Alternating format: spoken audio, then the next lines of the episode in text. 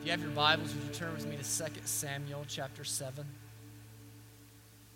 2 Samuel chapter 7.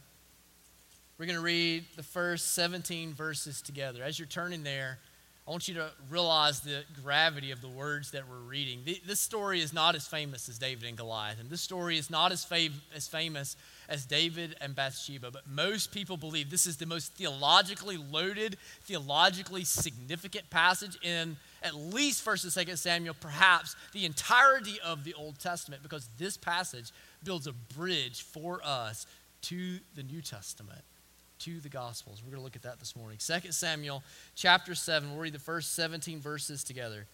It says, Now when the king lived in his house, that's David, and the Lord had given him rest from all his surrounding enemies, the king said to Nathan the prophet, See now, I dwell in a house of cedar, but the ark of God dwells in a tent. And Nathan said to the king, Go, do all that is in your heart, for the Lord is with you. But that same night, the word of the Lord came to Nathan Go and tell my servant David, Thus says the Lord, Would you build me a house to dwell in? I have not lived in a house since the day I brought up the people of Israel from Egypt to this day, but I have been moving about in a tent for my dwelling. In all places where I have moved with all the people of Israel, did I speak a word with any of the judges of Israel, whom I commanded to shepherd my people Israel, saying, Why have you not built me a house of cedar? Now, therefore, thus you shall say to my servant David, Thus says the Lord of hosts, I took you from the pasture, from following the sheep, that you should be prince over my people Israel. And I have been with you wherever you went, and I have cut off all your enemies from before you. And I will make for you a great name, like the name of the great ones of the earth. And I will appoint a place for my people Israel and will uh, uh, plant them so that they may dwell in their own place and be disturbed no more. And violent men shall afflict them no more, as formerly, from the time that I appointed judges over my people Israel, and I will give you rest from all your enemies. Moreover, the Lord declares to you that the Lord will make you a house when your days are fulfilled and you lie down with your fathers, I will raise up your offspring after you, who shall come from your body, and I will establish his kingdom. He shall build a house for my name, and I will establish the throne of his kingdom forever.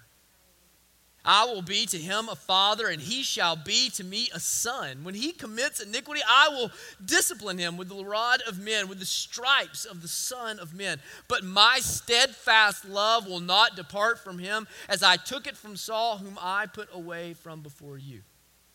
And your house and your kingdom shall be made sure forever before me. Your throne shall be established forever.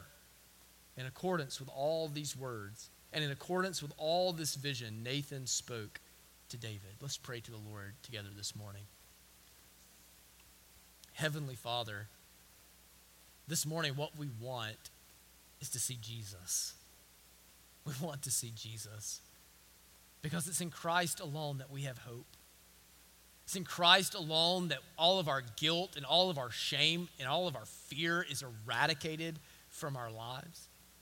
It's in Christ alone that we have the security of today and the hope for tomorrow. It's in Christ alone that my penalty has been paid, that the power of sin has been overcome in my life. It's in Christ alone that though one day I will go from dust to dust, that I will be raised from the earth as Christ was raised from the earth. And so it's Christ alone who gives us a sermon to preach back to our fear.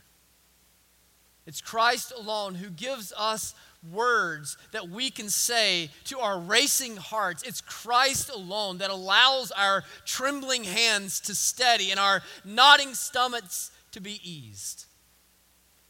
And I pray this morning that we would see Jesus in such a way that this would be our real life experience this morning. Father, we offer our time to you, and we want you to say to us through your word what you said in those days through Nathan Thus says the Lord. We ask these things now in Christ alone. Amen. You may be seated. So one of the things that my girls and I like are one of our very favorite things to do is we're big on water slides. Like any any, any more water park folks in the house today? Like I, I'm a big y'all know what I'm talking about. I'm a big water park guy. You know, like roller coasters are okay. I can kind of take them or leave them. But like you give me a day at Blizzard Beach, I'm all about it. You know what I'm saying? And so every year we typically go down to Gulf Shores. You know they have the Waterville Park down there. And the first thing that my girls and I are going to do is we're going to make a beeline for the biggest, baddest slide that they've got. You know, because in my mind, I'm thinking, I want to ride this thing as many times as I have. And as people come in over the course of the day, it's the line's going to get longer and longer and longer. So I, I want to get a jump on it. You know what I'm saying?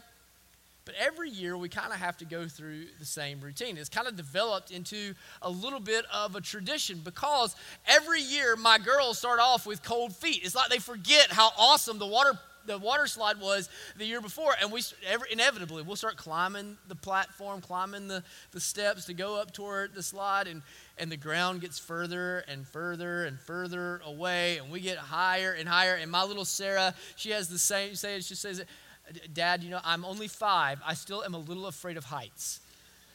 I'm only five. I'm still a little afraid of heights. And then I and I can see Gracie kind of turn it inward and kind of getting a little bit nervous, and a little bit.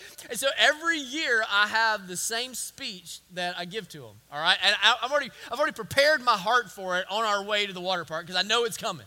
All right, and the speech consists of two parts. Part A. All right. Listen over the course of your life, this, this gets very philosophical. Over the course of your life, every great moment you have, every great experience, every great adventure that you go on, every big moment that you experience is going to be is going to start with a heart that beats a little faster than normal.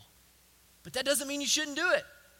That nerves often mean that something awesome is about to happen. Nerves often means that something exciting is about to take place. So don't allow yourself to stop because of nerves. And then part B, dad will never lead you into danger. Dad will never lead you toward harm. That if I tell you it's safe, if I tell you it's okay, it's safe. It's okay. Because I want what's best for you. So every year we go through this same speech, but you know, it's really a picture of our lives, isn't it? We have to have something to say to our anxiety. We have to have something to say to our fears. We have to have something to say to our nerves because we as human beings are timid little creatures. Every year, we go through some of the same experiences that we went through the year before, and we know how God has delivered us, and we know how God has provided for us, and we know how God has protected us. But every year, we come up to the edge of the Red Sea one more time, and the nerves take over, and the heart beats fast, and the hands tremble, and the stomach's not, and we're overwhelmed. And do you know what we need? We need a sermon to preach to our nerves. We need a, a, sermon to preach to our unbelief. We need a sermon to preach to those trembling hands of ours that they might be steadied one more time by a faithful and good and gracious Father who will never lead us toward what will bring ultimate and final harm to us.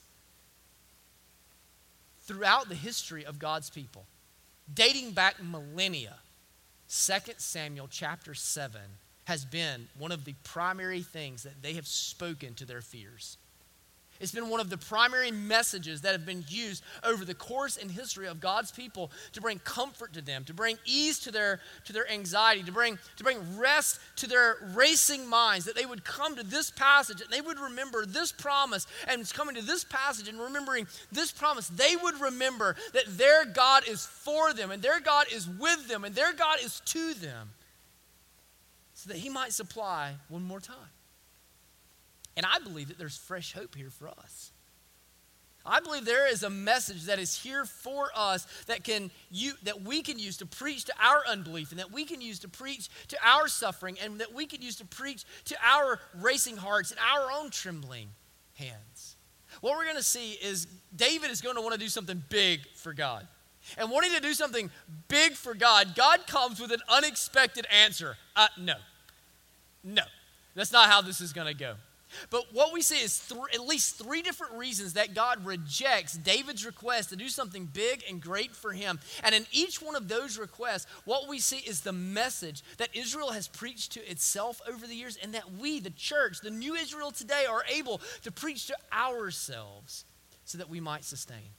The first thing that I want you to see this morning is that God is always with us. God is always with us. So, so the deal is, David is in the exact opposite position he was a couple of weeks ago when we looked at Psalm 56. At Psalm 56, we said that David was fighting this multi front war. He was fighting with Gath and he was fighting with Saul, and it seemed like all of his enemies were closing in on him all the time, and that no matter which way he looked or where he was going, there was a problem there and there was an enemy there. When we come to 2 Samuel chapter 7, the exact opposite is, is true. Verse 1 actually says that David has rest on every side that all of his enemies have been overcome. All of his opposers have been defeated. That David is able now, at this point in his life, uh, kind of as an established king, to look back over his kingdom and to enjoy the goodness of God, to enjoy what God has accomplished, to enjoy what God has given. But there's something that doesn't sit quite right with David. David is here and he's in his palace. He's in a palace. It's described as a palace of cedar. And that was, that was really just an idiom to say that it is a palace built out of all of the finest materials. Everything that was great, that money could buy, resources that were, were special and precious in those days were used to build this immaculate palace so that David could sit here with peace on every side and, and enjoy what God has given it and enjoy what God has done.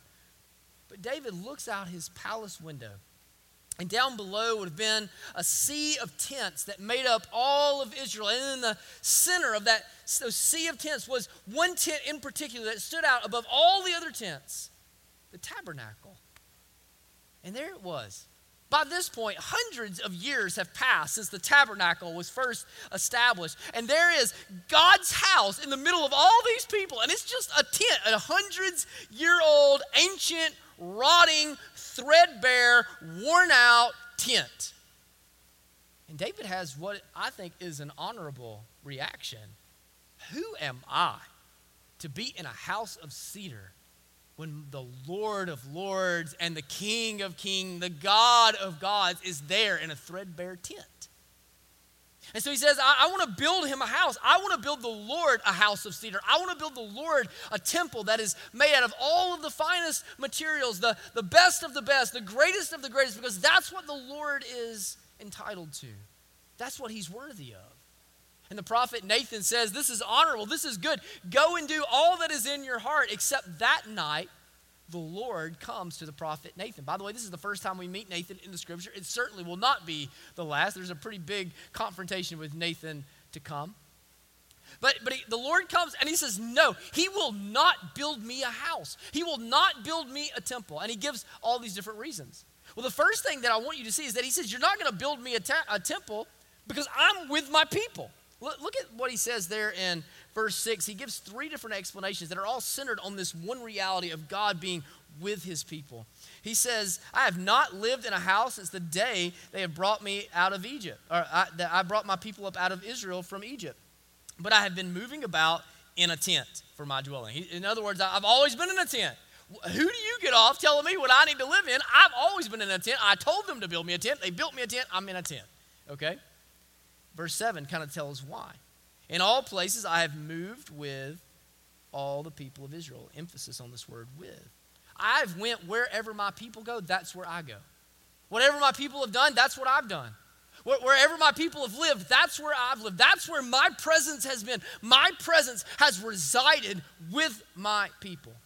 And then he finally says, Did I speak a word with any of the judges whom I commanded to shepherd my people Israel, saying, Why have you not built me a house of cedar? And then this is the last reason he gives. He says, Did I tell y'all to build me a house?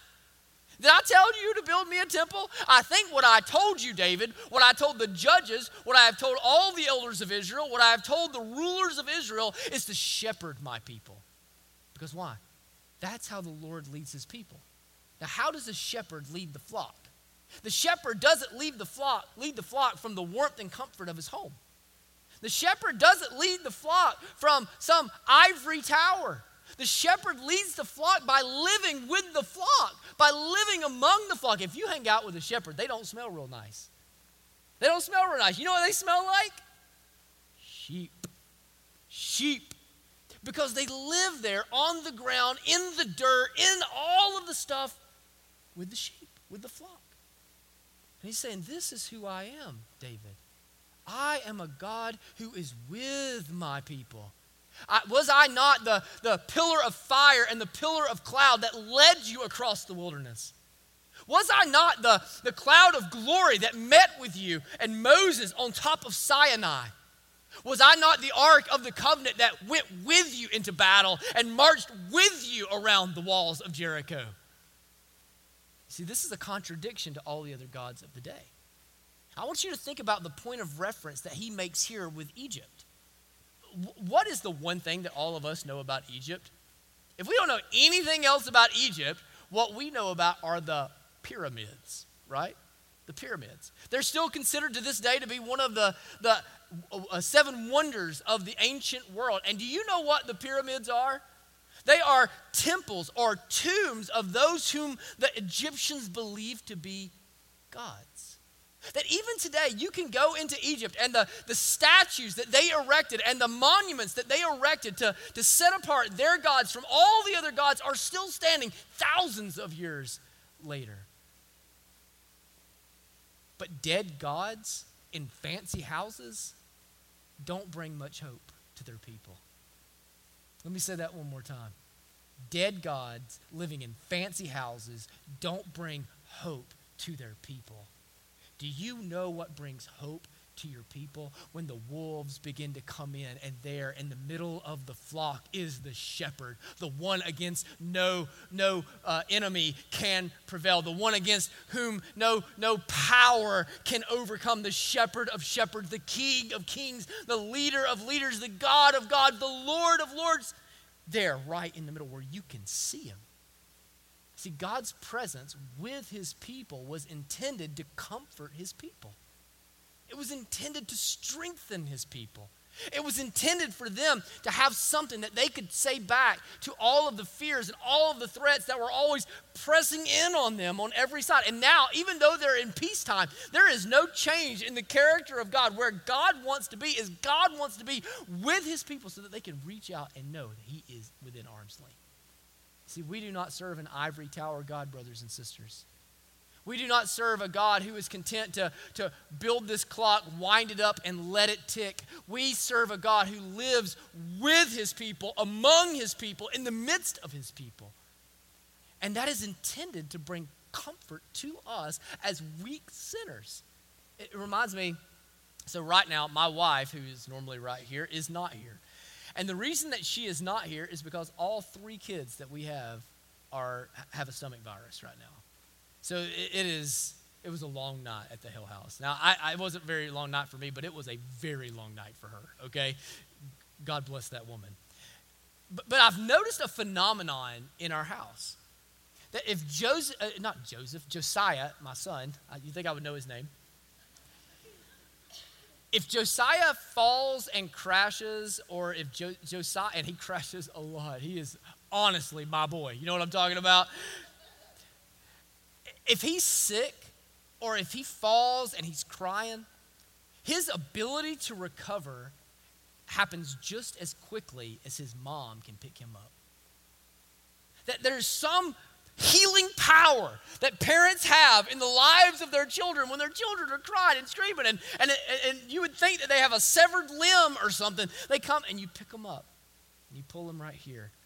And within a matter of seconds they're calm and they're quiet and they're comforted now if mom or dad is not there as long as mom and dad are not there the agony carries forward you know what i'm saying you've seen this production before at your house i'm sure they scream and scream and scream and scream but then you pick them up and you pull them close and they calm and they settle. They've been healed miraculously, right? This is how God relates to his people. This is how God relates to his children. This is why he is not an ivory tower God, but he is a God that dwells in a tent with his people in the dirt as a shepherd. That he can take and pick us up and pull us close that we will know, that we will know that we are not alone. Now, I want you to think about the word tent for a second. I want us to, I want us to think about the idea of a tent in a New Testament way. How does the New Testament describe a tent? Because I think it takes this idea of God being with us and it carries it forward infinitely so.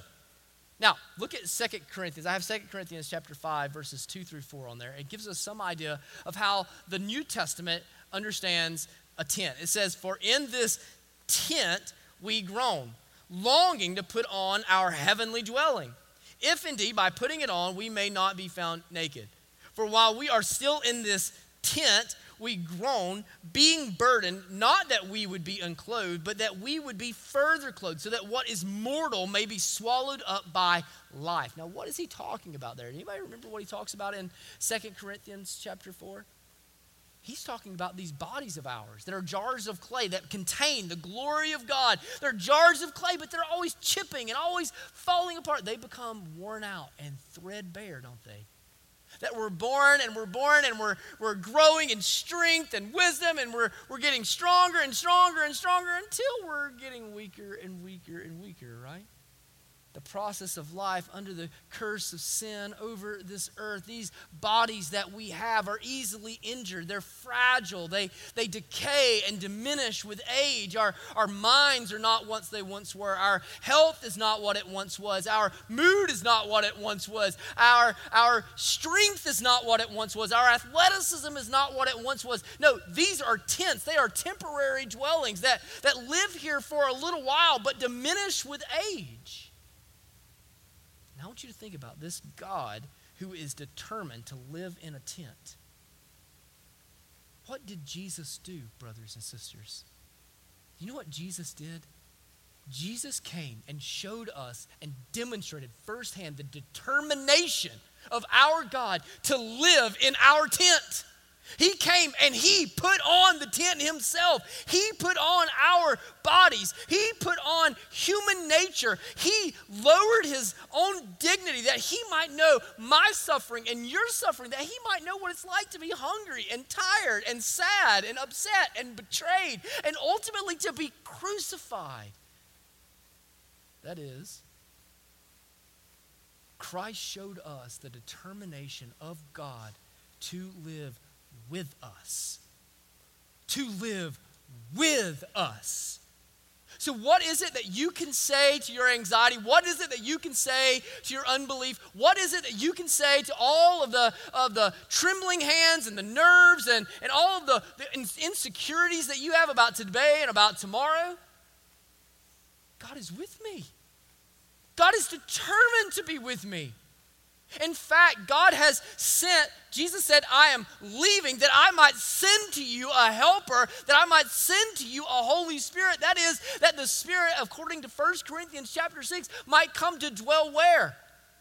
In our tent, in this temple that is made for Him because we are in Christ. That is, we already have a permanent dwelling in Christ. We live in the house that Christ has built, the tent that He has. This is just for a little while, but until we get there, until it's fully realized, here is the presence of Christ in me.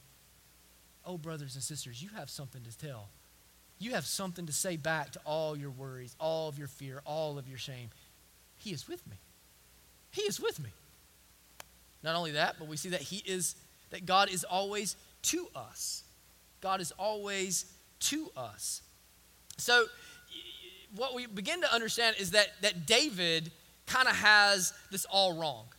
That, that, that David thinks in his mind that what he's going to be able to do is he's going to be able to give something to God. That, that he's going to be able to do an act of kindness to God. But, but what God begins to frame up for David is that, David, you have our relationship all wrong. Let me define the terms of the relationship here, David. David, you have nothing to offer to me, you have nothing to give to me. David, you are the receiver, I am the giver. You are the receiver, I am the giver. You see, grace, by definition, is a one way street grace is never a, a dual, I give you, you give me. But this is how all of the other gods operated. You see, in the, in the context, what you have to understand is that what, what uh, God is working very hard through his prophet Nathan to say to David is that you fundamentally misunderstand what I'm doing because you are relating to me the way all of the other kings relate to their God. But our relationship is not like that. See, all the other kings, what they would do is they would first go and they would build a fancy temple for their God.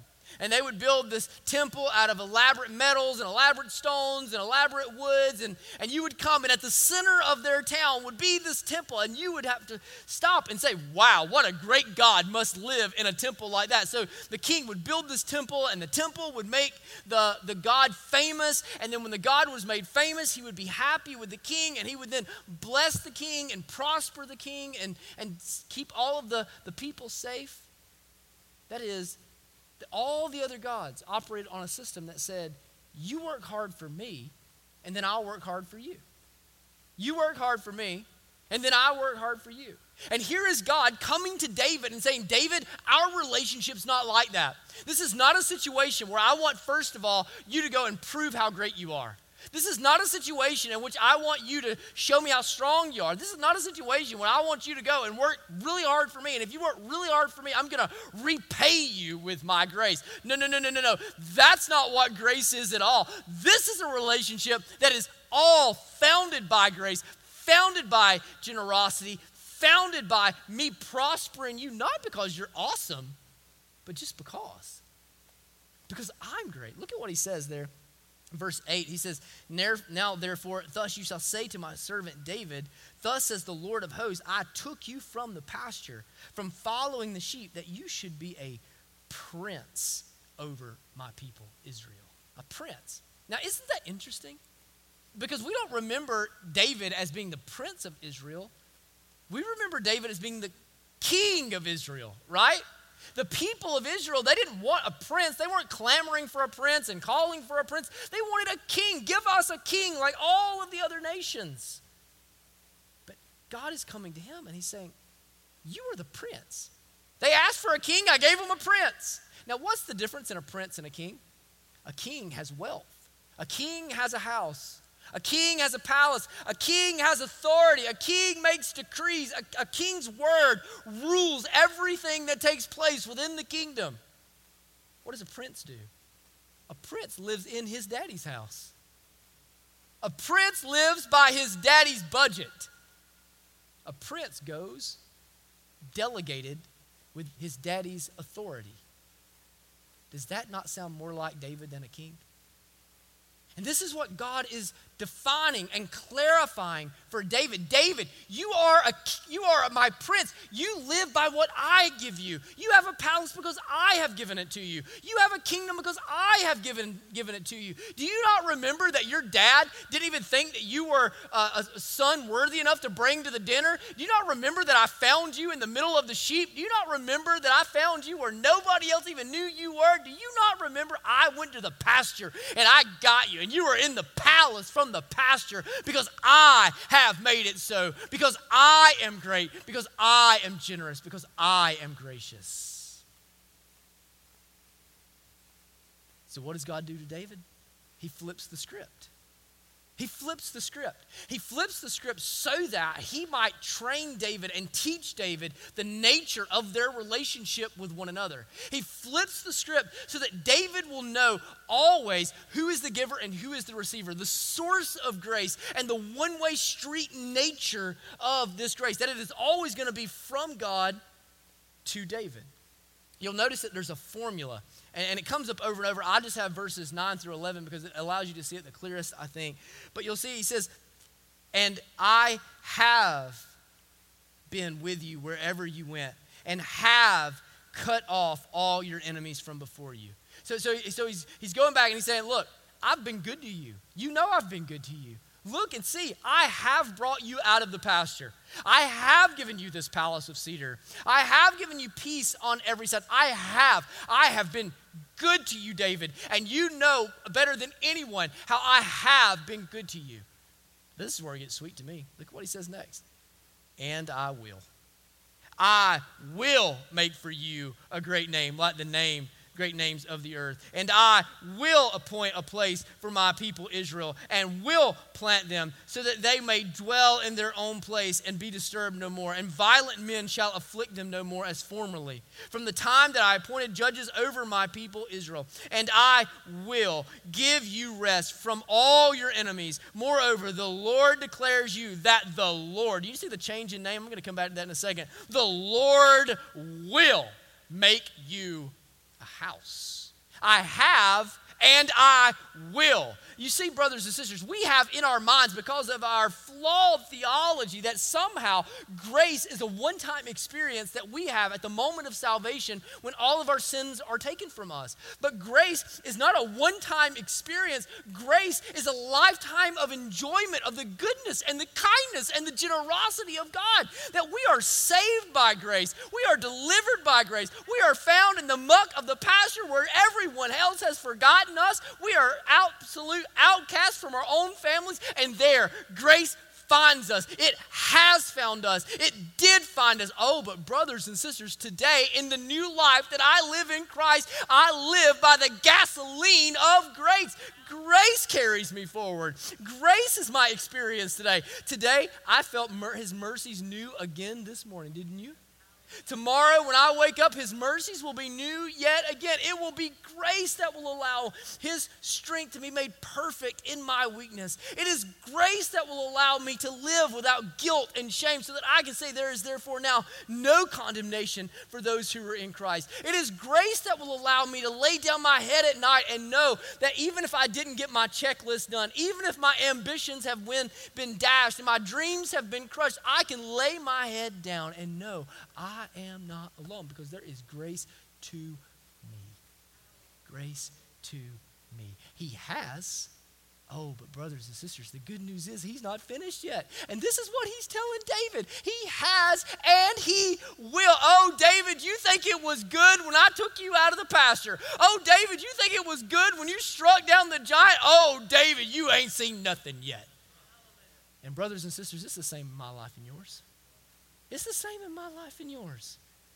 Every day is a fresh discovery and an opportunity to enjoy the grace and mercy and power of Almighty God, of God Himself.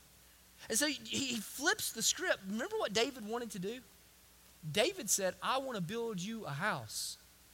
And what does God say to David? Oh, David, I'm going to make you a house. You're not building me a house. I'm going to make you a house. And there's this play on words that takes place. See, the word house can refer to a dwelling or it can refer to a dynasty. A dynasty that endures. In other words, what he is saying is, David, right now, I'm going to make a covenant with you. I'm going to make a promise with you. You haven't, John Piper, he described a covenant like this. He said, A covenant of grace in the scripture is when God comes and he reveals his job description to you and then signs it.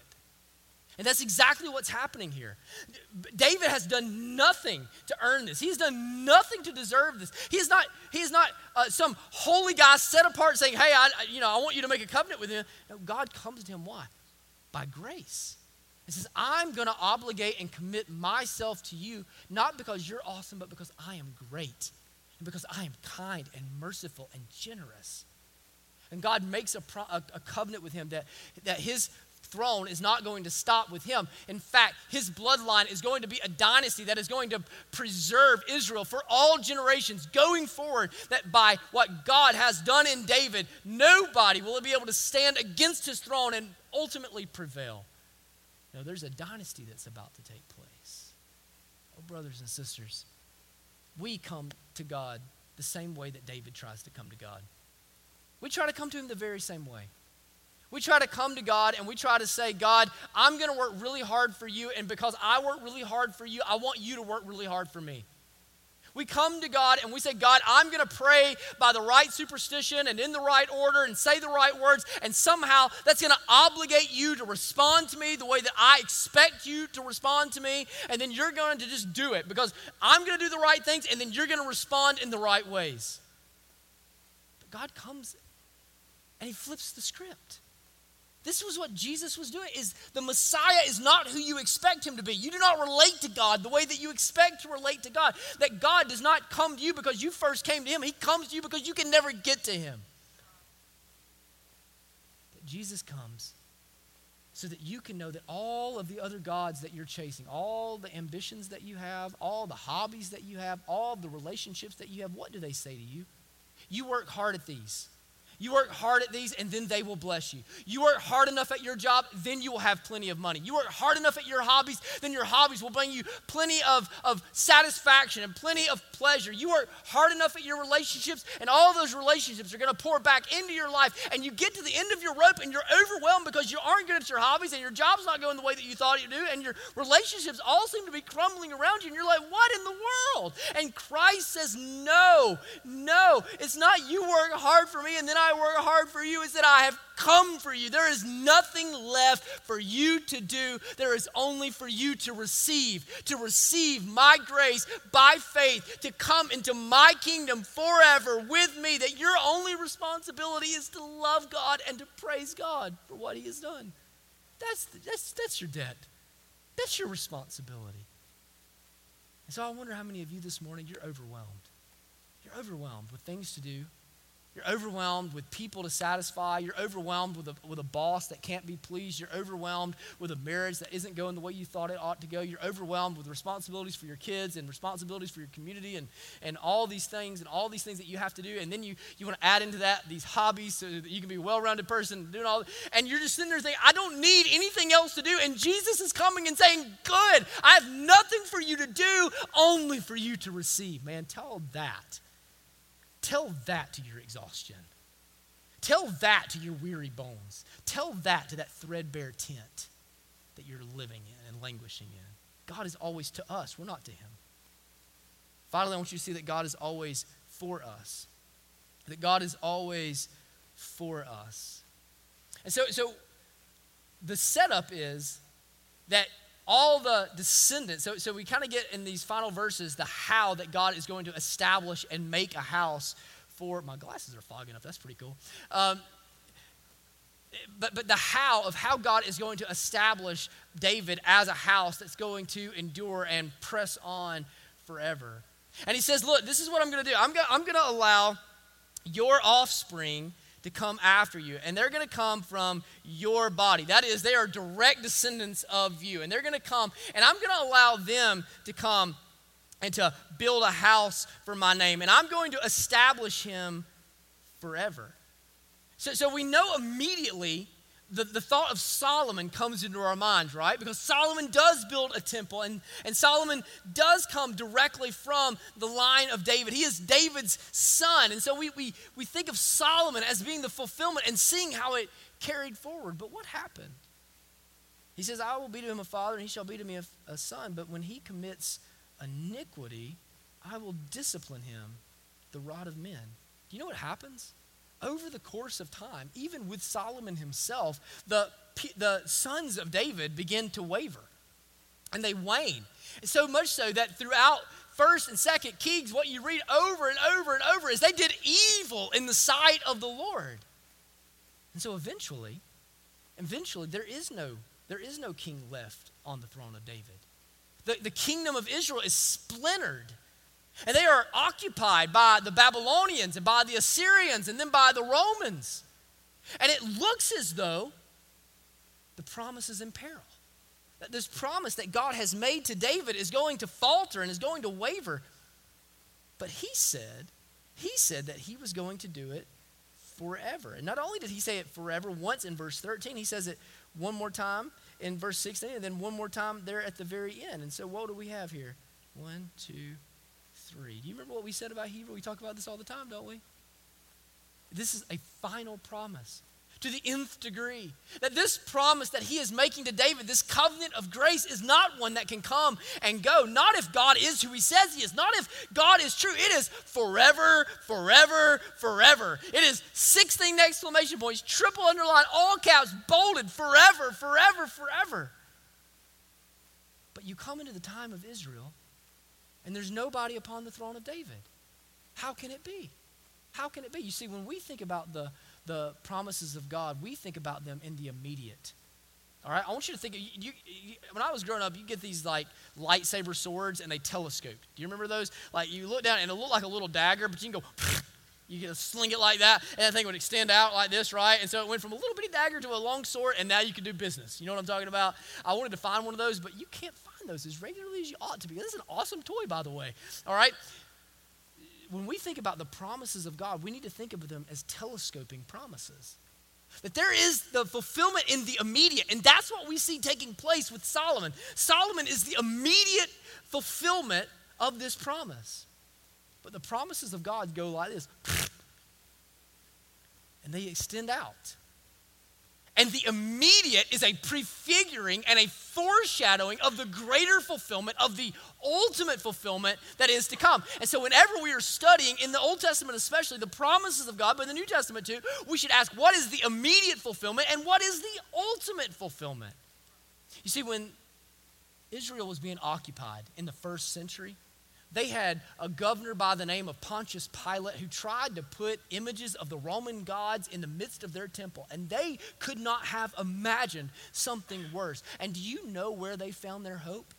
They found their hope in this promise, the same promise that had held up for years and years and years, because there was something by another man, the prophet Isaiah, who said this For to us a child is born, to us a son is given, and the government shall be upon his shoulder, and his name shall be called Wonderful Counselor, all caps, Mighty God, Everlasting Father, Prince of Peace. Of the increase of his government and of peace, there will be no end on what? The throne of David and over his kingdom to establish it and uphold it with justice, with righteousness from the time, this time forth and forevermore. The zeal of the Lord of hosts will do this. They had this concept that the throne of, of David would be fulfilled yet again. And so here they are occupied by all of these enemy forces, and it, it appears as though they're going to live enslaved as servants to these, these pagan Romans all this time. And so all they could sit there and walk around and think about is when is the son of David going to come?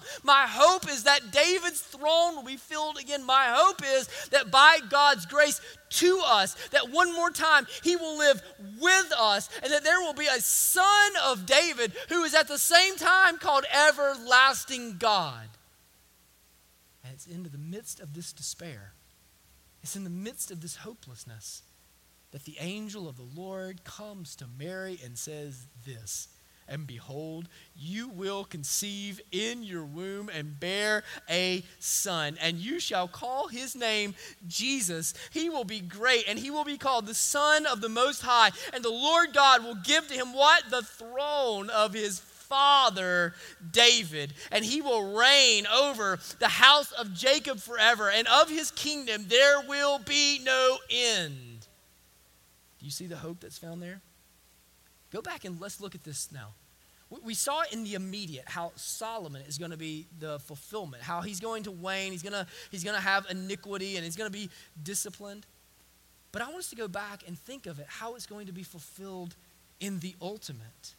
He says, I will establish the throne of his king forever. Brothers and sisters, Solomon was never going to live forever. No son of David in the immediate was ever going to live forever. There had to be one that would live forever. And so he says, I will be to him a father, and he shall be to me a son. Does that sound like Jesus?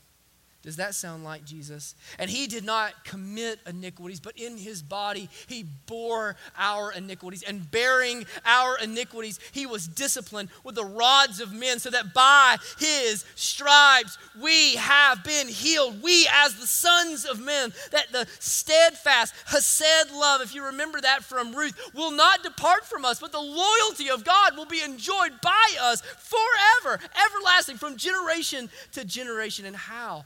How will God do this? How will God bring such a son to reclaim the throne of David and to establish it so that all of us have hope forever?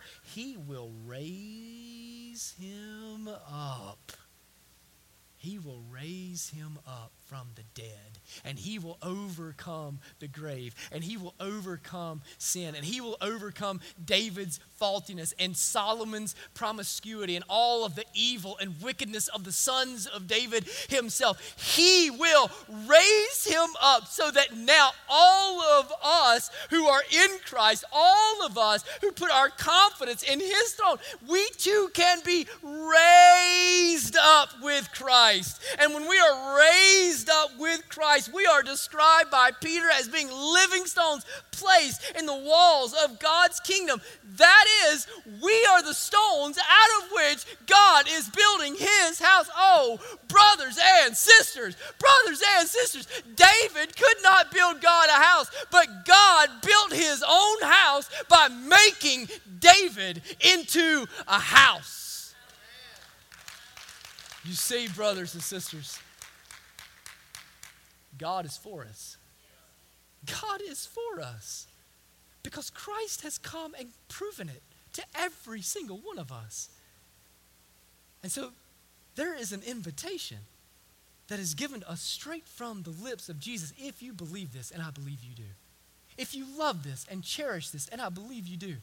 If this excites and rejuvenates your heart and your spirit like I believe it does, listen to the invitation that's given to us from the King who sits upon the throne of David. I, Jesus, have sent my angel to testify to you about these things for whom? Not just for Israel. Oh, for the Gentiles too, for the churches, for Iron City Baptist Church, for me and for you. I am the root and the descendant of David the bright morning star, the one long promised and awaited, the Spirit and the bride, that is Jesus Himself, say, Come. And let the one who hears say, Come. And let the one who is thirsty come. Let the one who desires to take, take the water of life without price. Oh, has this world left you thirsty? Have you trying to work hard so that God will work hard for you? Has it left you thirsty? Do you feel weary and thirsty? The Son of David says, Come, come. Drink from my fountain because it's grace. Come, because what I have, you have nothing to do, only to receive. Come, come, because I am with you and I am to you and I am for you. Come. This morning, come. Let's pray to the Lord together. Thank you for watching or listening to one of our sermons. We would love to have the opportunity to connect with you one on one. We are not a perfect church, but we are a joyful church, and we want to help you increase your joy in Christ. We would love for you to come and worship with us one day soon. You'll be able to find information about our worship services, about who we are, what we believe, what we do, what we're hoping to accomplish on our website at ironcity.org. And we would invite you to go and to check out all the information there. We look forward to seeing you soon.